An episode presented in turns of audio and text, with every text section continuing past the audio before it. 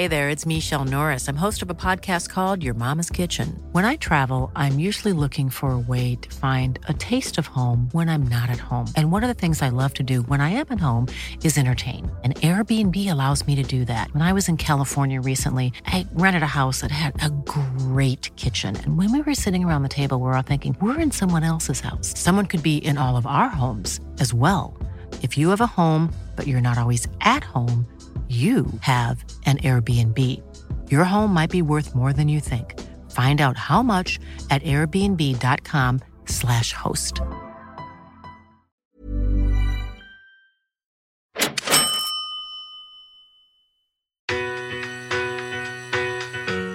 The first and foremost thing I think is to just sit down and determine exactly what it is you want.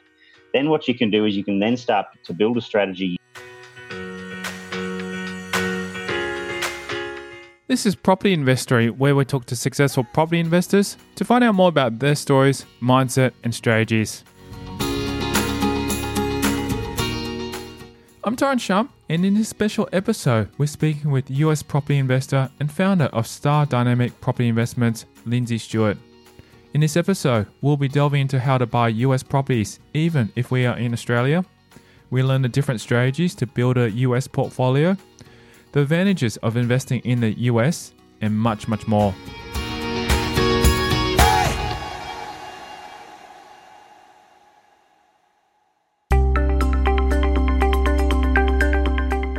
In this episode, we're going to be talking about investing in the United States with Lindsay Stewart. But first, we learn about what he does and his background. Oh, we've been um, investing in the US market uh, for probably coming up to, well, gosh, was it 2020? So eight, eight years now.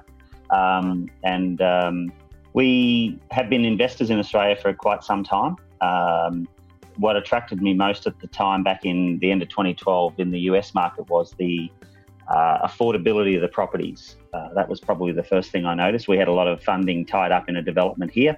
So we were sort of at a bit of a stalemate. Developments in Australia, as we know, can take quite some period of time. So we'd, we'd sort of been going backwards and forwards with council approvals and all that sort of thing for quite a long time.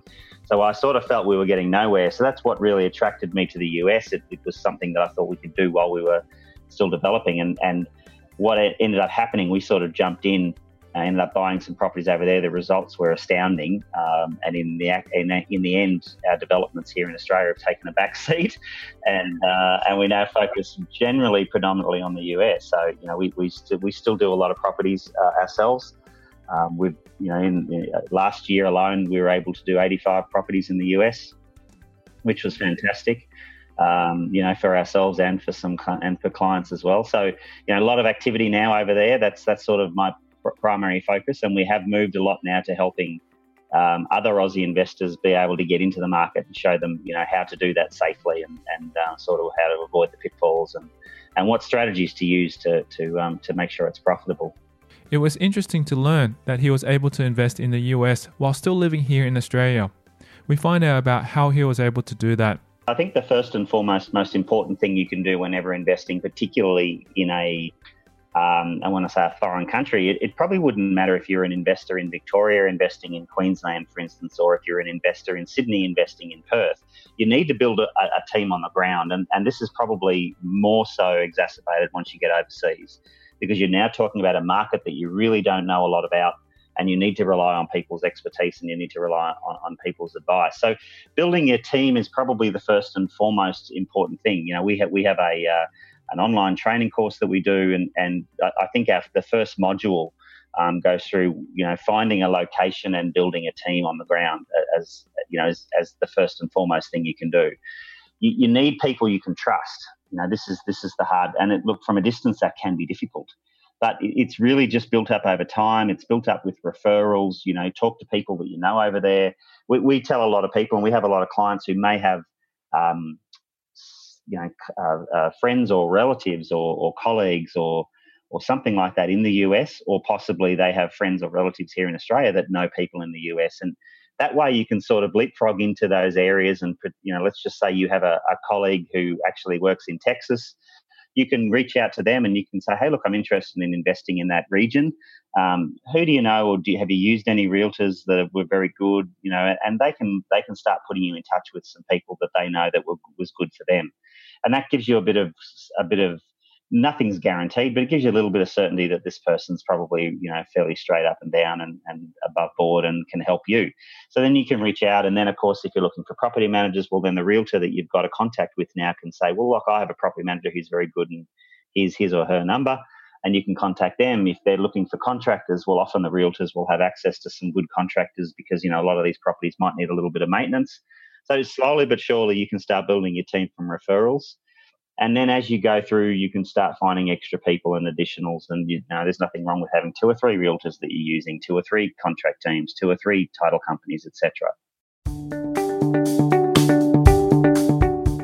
Next, we delve into the background of one of his clients that he helped jump into the US property market. It's amazing the, the diversity that we have of people coming to us. And, and um, this gentleman you know, was was um, certainly an extremely successful entrepreneur. That um, him and his wife run a, a, seven or eight figure business already in the marketing, online marketing space. Uh, we actually got introduced to them. My wife actually signed up to do his wife's course, so that's actually how that how that started. And the, and the information that, that we use for a lot of our marketing has come exactly from um, from that course that, that, that my wife did. And uh, but her and her husband was so intrigued by our business because it was such a different business from most of the most of the ladies that she uh, that teaches. He decided he wanted to give it a shot. he could see a lot of a lot of potential. So you know, in, in the last uh, 12 months, he's bought three properties in the US now, and um, you know, the, the first one was actually a um, in a very great area of Michigan called Harper Woods um, which is tucked in behind, and I don't know if a lot of listeners may or may not have heard of a, an area in Michigan called Grosse Pointe. Now, Grosse Pointe is probably one of the most expensive uh, areas of real estate in, in Michigan. Um, you know, and, and uh, so Harper Woods is the next suburb just inland from from from Grosse Pointe. So very very nice area. Um, you know, lovely properties. Uh, most of the properties are in very good condition uh, you know, generally quite expensive. But um, but in this particular case, we were able to get this property for him for around about forty thousand US dollars. Now it needed a lot of work, admittedly. Um, you know, now he, he, over the next sort of six months, he he went on to spend around about sort of fifty thousand dollars on that property. Um, so you know, all up the whole process, the whole purchase and, and renovations and holding costs and everything has probably cost him less than less than hundred thousand US dollars. Um, now we were able to then put that property back straight back up on the market. This was a, a, what I would call an owner-occupier strategy. So what he's done here is he's purchased a property to do up to a very high-end standard, so that the person who's going to buy the house is the person who's going to live in it. Something you want to you want to wow the people when they walk in. You want that really nice sort of feel to the property. You know, beautiful kitchens, beautiful bathrooms. That's the side of things. And if you're if you're an investor and you've got a, a, bit of a flair for interior design or decoration, or that's something you like, then that's certainly the sort of strategy that you'd look at because you can sort of you know you can really do some lovely things within the house, within the homes, make them unique, and that's what really can attract people. Stewart explains his client's living situation and the reason that he wanted to start investing in properties in the US. I think Adam would be about late 30s, um, him and his wife. I, I, would think both. They don't have any children at this stage. I, I, must have been, I don't know whether that's something they're looking at, at doing down the track, but uh, um, no, that's right. Um, I, I, know he's got uh, three or four sports cars, so I don't know if he treats them as his kids, but uh, they've got a couple of dogs. They have a beautiful acreage. Uh, I think they've got a five acre property in the Adelaide Hills um, just in Aldgate there. So beautiful property. They they run a lot of their marketing uh, masterminds from their house, uh, from their from their home there. Um, they've got um, uh, facilities on their property to, to run a lot of this from. So, which is good. They spend a lot of their time also in the US. That they've got a very big following, and a lot of their clients are also in the US as well. So they do a lot of travel backwards and forwards. Um, and that you know, as you can probably understand, very busy people um, you know, they'd, they'd, be turning over. Oh, look, I, I, couldn't even begin to to estimate. I, I, would certainly say it's a seven figure business. If not, I wouldn't be surprised if they're probably up around the eight eight figures now. So, so very successful. They've been doing it for the last ten years, I think now. Um, so you know that um, really at the end of the day, investing in in property in the US is, was not something that would have necessarily been on his radar. You know, the, his own business uh, generates such an income for him but but but when he heard about what we were doing, it was something that was quite fascinating for him, um, and and he sort of wants he loves the diversification of it. So I think what he was really looking for was to be able to diversify and possibly put together a bit of a property portfolio that would then also be able to generate more passive income. Uh, as well as the business, so that of course you've got that safety there if anything happens on, on either side. Before jumping right in, one of the most important aspects is deciding on the strategy you are going to implement. We spend a good couple of hours um, when we first start up or, or, or talk to any client um, regarding their strategy. You know, the, the first and foremost important thing when you're putting together any form of strategy whatsoever is to determine what it is you're actually after. And I think a lot of people, I think an investment strategy is probably something that a lot of people are quite remiss they don't really have an investment strategy written down. Um, they don't have it really mapped out exactly. You know, first and foremost, why are you investing in property? Now you can you can say, well, it's for passive income. Well, that's all great, but what's why passive income, right? I mean, you, are not going to be investing so that you can have the dollar in your hand and you can look at it. You, are going to want there's something that you want. That might be safety, it might be security, it might be to to be able to uh, give up a little bit of work, spend some more time with the family. It might be travel. Might, all these things are what is really the, the core underlying reason as to why you're investing. So you, the first and foremost thing I think is to just sit down and determine exactly what it is you want. Then what you can do is you can then start to build a strategy using property, which is really just a vehicle to be able to get you what it is that you want. And, and that's really the best way. Once you've got that strategy mapped out and you've got it really crystal clear, then of course it's really easy because then when you see deals, you can look at the deal and say, right, is this my strategy? Yes or no? Well, if it is, then you can assess it and say, well, yes, this is a good deal, and you take it. If it's not, it's easy because you just flick it and go next. So, you know, without that strategy, that's where a lot of people buy the wrong types of properties. Um, you know, they, they get themselves cornered, and it may not be that they bought a bad deal. It just simply wasn't the right deal for their strategy. Uh, so, so, you know, this strategy is really important. We spent a good couple of hours with him, and now in his case, of course, he's in a, a, a, quite an advantageous position, a lot more so than probably a lot of us, in that funding and finance was not really an issue for him. What he was looking to do was to develop an income that was a so to diversify so that he had a bit of safety and security.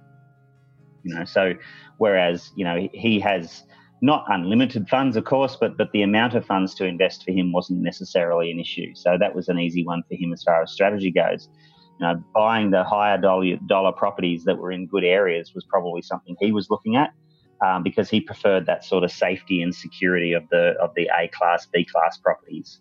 Um, you know, and and um, but he, you know, what that's sort of what that fitted his strategy. Whereas, you know, there's a lot of other people that come to us that, that are probably looking for more that B class, C class property because they don't have a lot of funds. They're they're happy to to try and get the best the best they can, get their money working as hard as they can for it and and that way they can then start building their equity and building their capital so they can reinvest and and not sort of paint themselves into a corner. Can you elaborate a little bit more about what A, B, and C classes are, just for the listeners who might not, not know what that means? I mean, in Australia here, we, we, we have a lot of A class and B class property, and that, that would be primarily what you would see, particularly on the East Coast, without going into some rural areas and things like that. But I mean, really, uh, there's probably actual definitions of this in, in a property handbook somewhere, but but in essence, an A class property would be something like the very high end regions of. I mean, in Sydney, you'd be looking at sort of North Shore, Glebe, you know, inner suburbs, those sort of areas. They're quite expensive, large properties, very very high end fittings. You know, marble floors, all this sort of, you know, that that would be your A class sort of property that you'd be looking at. Now, B class would be, I would hesitate to say what a lot of us would be living in. Lovely homes in, in nice, you know, areas, um, varying in prices, of course, depending on the regions, but um, but you know, very solid homes, very nice areas. Now, C class is a little bit lower than that, so you know you can have homes that probably need a little bit, little bit of work. Um, you know, the, people can make these quite homely, but but you wouldn't necessarily walk in and go, "Wow, this is a nice place." It's it's it, it's someone's house, but that's now that might be where it is. That it's probably working class. You might find that there's a lot of people in in the area looking for jobs, possibly, um, or working in factories and and um, you know that sort of area.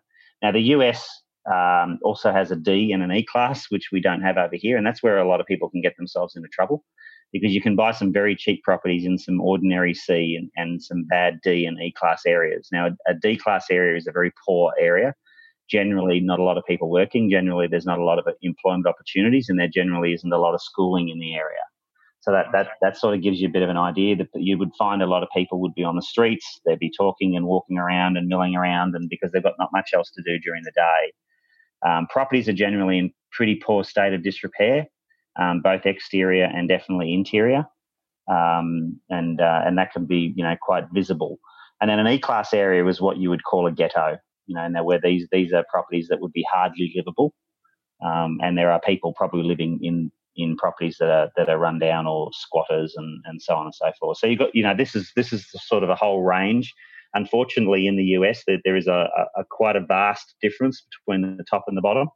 Uh, in Australia, we're a bit little more fortunate um, not to have a lot of that that lower class areas.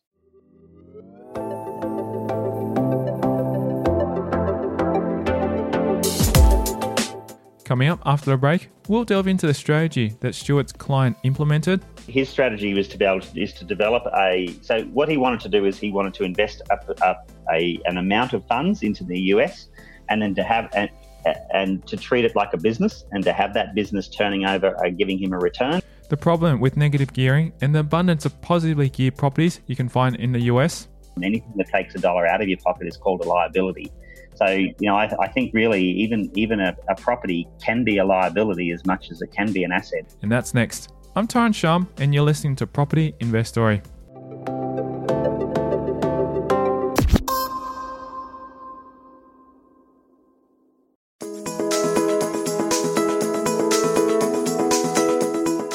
We learn more about the area classes and the type of areas that he is looking to get into and what he would stay away from. I certainly wouldn't go into any D class areas, or I wouldn't recommend anybody does. Now, look, if you were an investor on the ground and you knew the areas really well, you, you, there's probably ways you could mitigate a lot of that risk, but but from afar, it's just too dangerous. It's this, it's too difficult to be able to mitigate a lot of the risk. Um, from from our perspective, uh, uh, what I would call sort of C plus, um, those sort of areas would be about as far as you'd want to go. Now, look, with anything, I guess there's always uh, risk versus return, right? So you know, you go into an A class area, you buy a house, you try and do it up, your return's going to be relatively um, small. The, the amount of return you can get in an A class area is a lot less than you're going to get if you were in a C class area, for instance. You might get you might be able to get 10 or 15% return on your money in, a, in an A class area by doing up a property and selling it. Um, you know, in the B class area, you're probably looking at that 15 to 20% um, in a good solid C class area, you could possibly get that 25 to 30%. So, you know, you, the, now having said that, you may also find that, you know, you might get a property in a C class area broken into at some point if you don't take precautions, whereas you're not going to get that in an A class area. So, you know, you've, you've got these two dichotomy or, you know, areas, I suppose, of regions to look at. So when, I, when we go through our strategy, and this is getting back to what you were saying, Tyrone, about the strategy, you will, we also want to help some help the person sum up what their sort of risk level is. You know, people who are quite quite risk averse don't want to be looking at strategies to buy properties in C class areas. They're going to be finding that too too hard on their nerves. um, you know, if something goes wrong. So that that's why you'd, you'd sort of lead them towards the more A and B class properties. Whereas on the other hand, someone like myself, I, I I have no problem with a with a reasonable level of risk. I understand how that works, and I can understand how to mitigate it, and I, I'm okay dealing with that. You know, so so the A class areas are not necessarily something I look at because I prefer a higher return, and I'm happy to manage and mitigate the risks in the C class areas. Stewart details how the strategy they implemented is working.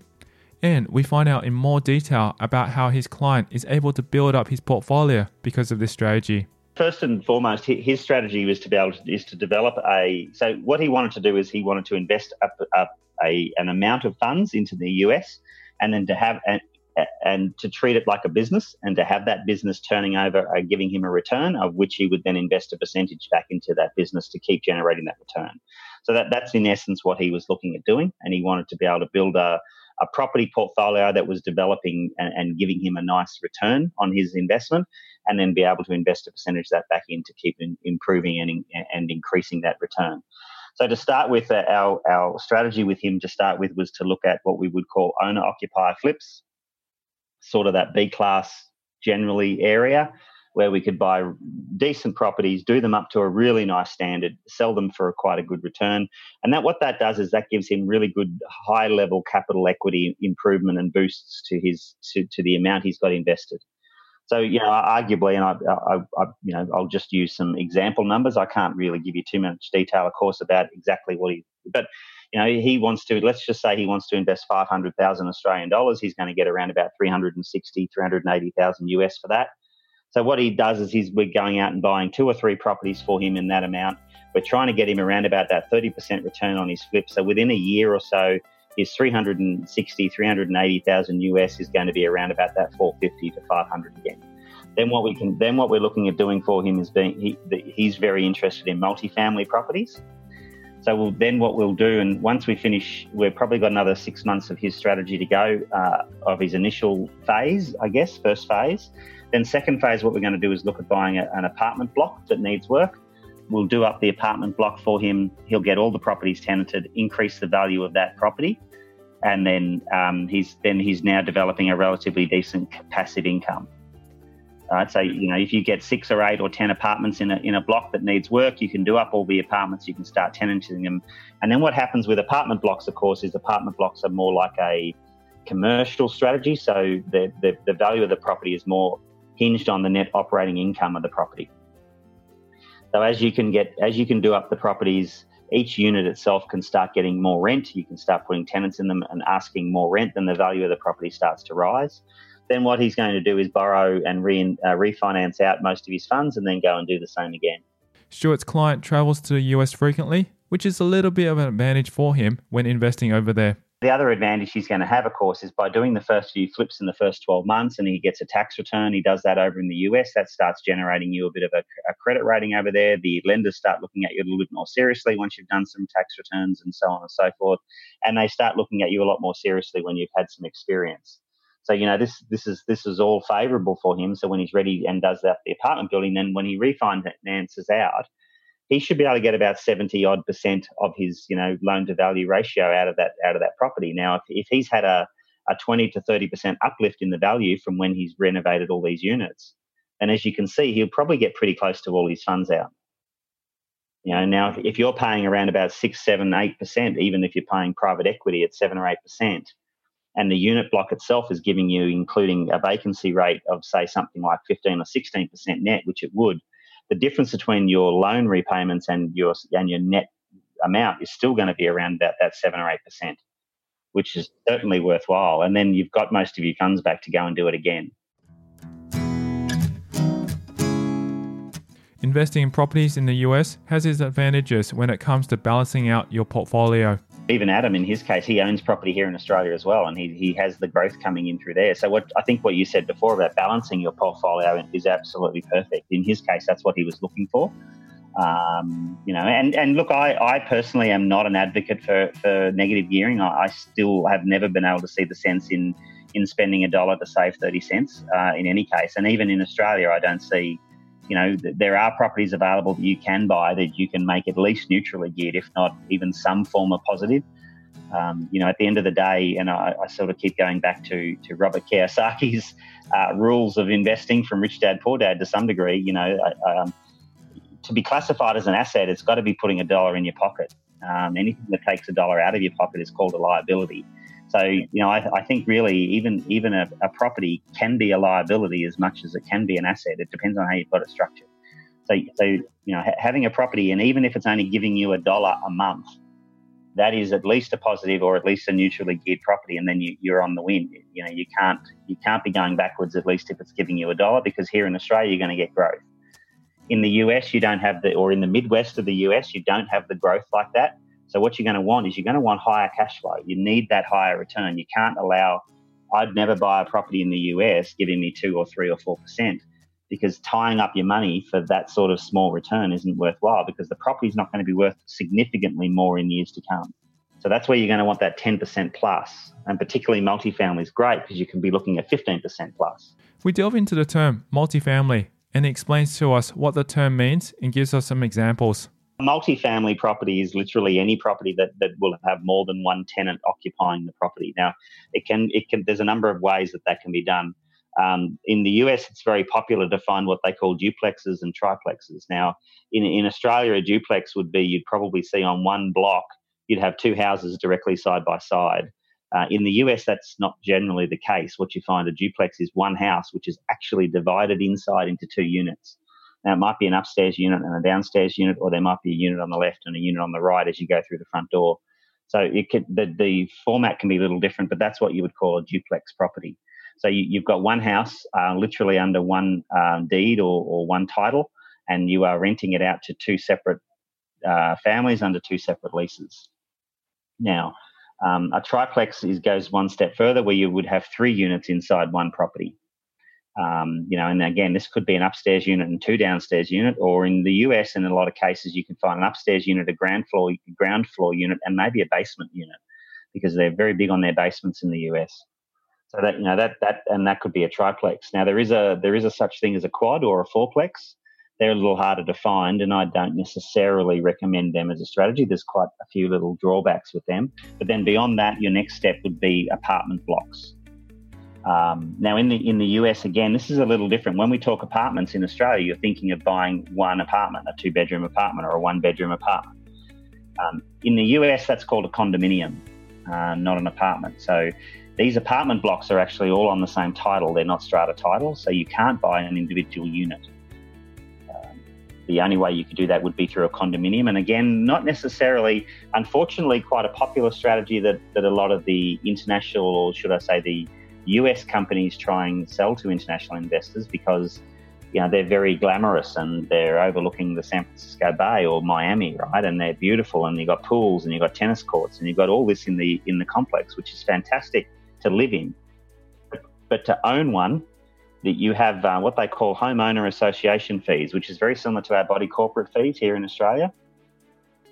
These can be extremely high, and particularly when you buy in compounds that have tennis courts and pools and gyms and all this sort of thing. What you can find is your your HOA fees can be as much as your rent. Therefore, it can it can literally count. Yeah, we I had a lady come up to us uh, only a couple of years ago, and she had a, a, condominium in Atlanta, and it was costing her money to hold on to it. And you know, again, there's not a lot of capital growth there. And she and the, there's another step that's even worse. In a lot of cases, you can find that some of these homeowner associations have built into their contracts that you have to get approval from the homeowner association to be able to sell the property and um, she was and the um, the HOA was not giving her approval to sell, so she couldn't sell it.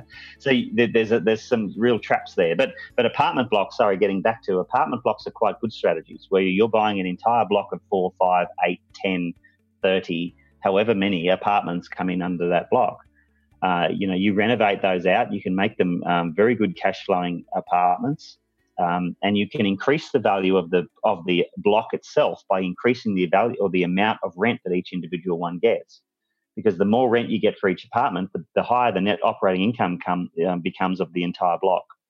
And therefore, it increases the value. It's Just very similar to commercial property in Australia, because the value is determined because of the rental income. It's pretty much exactly the same. You know, you, you'll have a cap rate in an area saying that you know the, a commercial property in this area is bringing ten or twelve percent so if you're getting, you know, uh, ten thousand or hundred thousand dollars a year in rent from that property, then if you're getting hundred thousand dollars net rent, then you're getting then you've got a property that's worth a million dollars. If the cap rate of the region is ten percent, so you know that it, it really just boils down to that.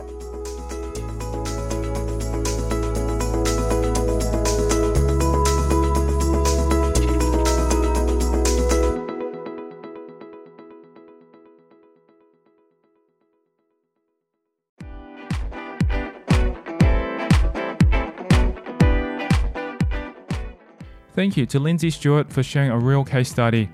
And we'll keep the conversation going in a future episode of Property Investory.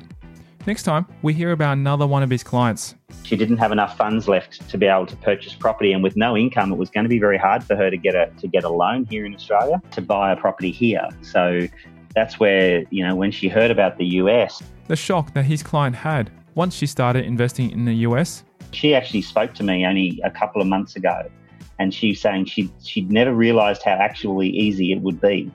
She she didn't she just thought it would be really difficult and and she realizes now that it's actually not that hard. And that's next time in a future episode of Property Investory.